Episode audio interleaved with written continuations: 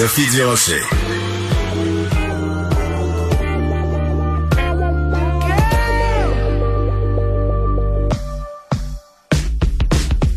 Au lit avec Anne-Marie.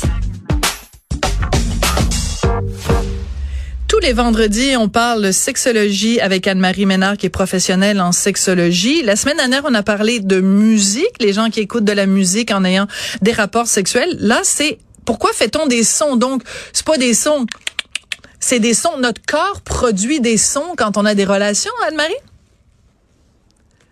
C'est plus euh, les anamatopées qu'on peut produire euh, à travers les gémissements.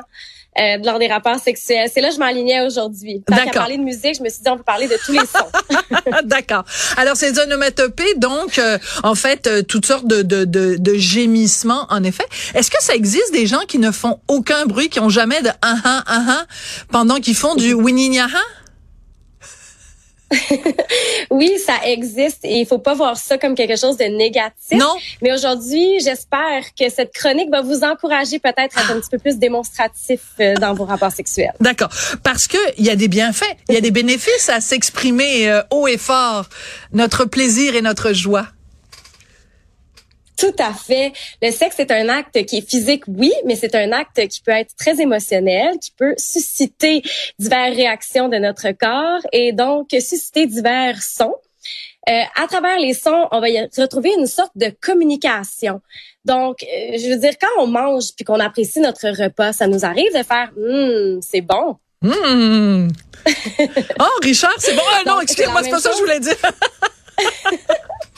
On a accès à l'intimité de Sophie ici. Ben là, Donc, oui, effectivement. Pas bien compliqué à imaginer quand même.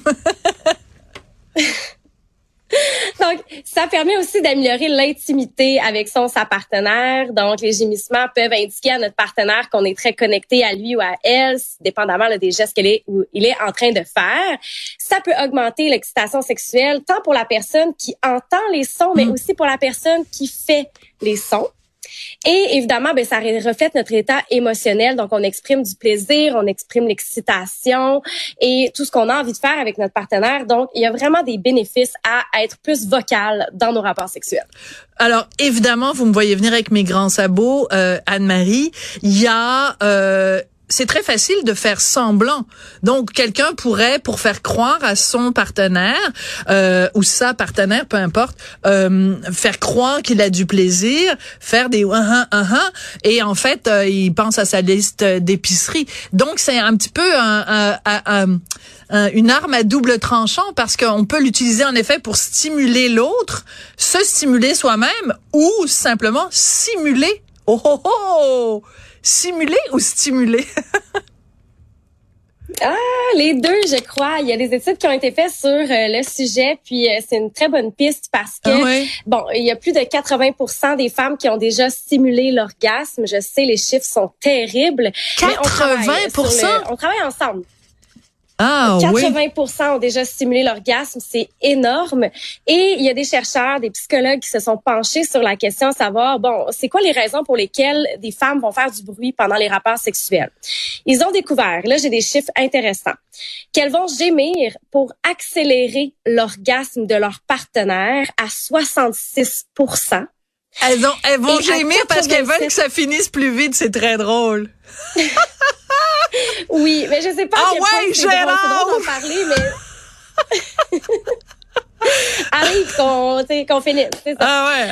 Euh, et il y en a 87% qui vont gémir pour prétendre qu'elles atteignent leur apogée, donc justement pour stimuler euh, l'orgasme. OK. Euh, et oui, vas-y. Oui.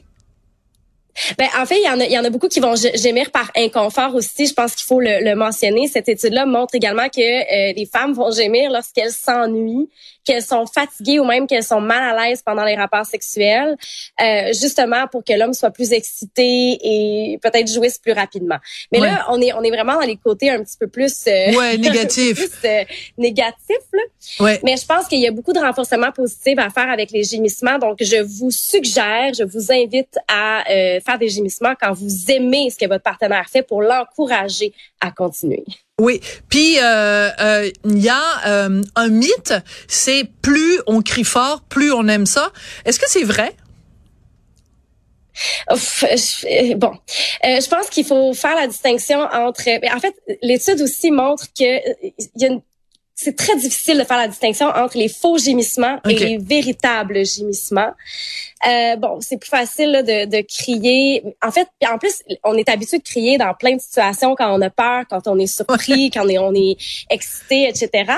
Euh, donc, évidemment, on, s'est pratiqué depuis très longtemps à, crier. Donc, on est très, très bon euh, là-dedans. Et je dirais que euh, malheureusement, c'est ça. On n'est pas capable de distinguer les deux et c'est pas vrai. Le plus on crie fort, pire il faudrait pas que les gens ce soir euh, commencent à, à mettre au défi les cris de leur partenaire dans les rapports sexuels. Je pense que ça serait pas une bonne chose de faire ça. Non, mais ça nous est tous arrivé d'être soit on est à l'hôtel ou même on a des voisins puis soit le gars, soit la fille, c'est comme ça a pu finir. C'est comme c'est des oui, puis des cris, puis des oh, vas-y Gérard, puis tout ça. Euh, des fois, ça peut être dérangeant pour les voisins. Là. Puis c'est pas toujours euh, agréable à entendre. Il y a rien de pire qu'être tout seul dans une chambre d'hôtel, sans partenaire, puis d'entendre les gens à côté qui ont du plaisir. Ça là, frustrant là. Je suis d'accord. Puis en fait, il y a des gens que ça va déranger aussi. Je pense qu'il faut le mentionner. Il y a des gens qui ah. aiment ça, mais il y a toujours l'autre côté de la médaille. Il y a des gens qui, mon Dieu, vont sortir complètement du moment si les sons ne sont pas nécessairement très authentiques. S'ils sont, s'ils sont plus euh, c'est plus grand que, que, que la situation en tant Je pense qu'il y a des gens qui vont complètement décrocher aussi. C'est ce qu'on appelle en chinois un turn-off. Merci beaucoup Anne-Marie Ménard, spécialiste en sexologie. Merci à Tristan Brunet-Dupont euh, et euh, également à Marianne Bessette et à Audrey Robitaille. Passez une excellente fin de semaine. On se retrouve lundi.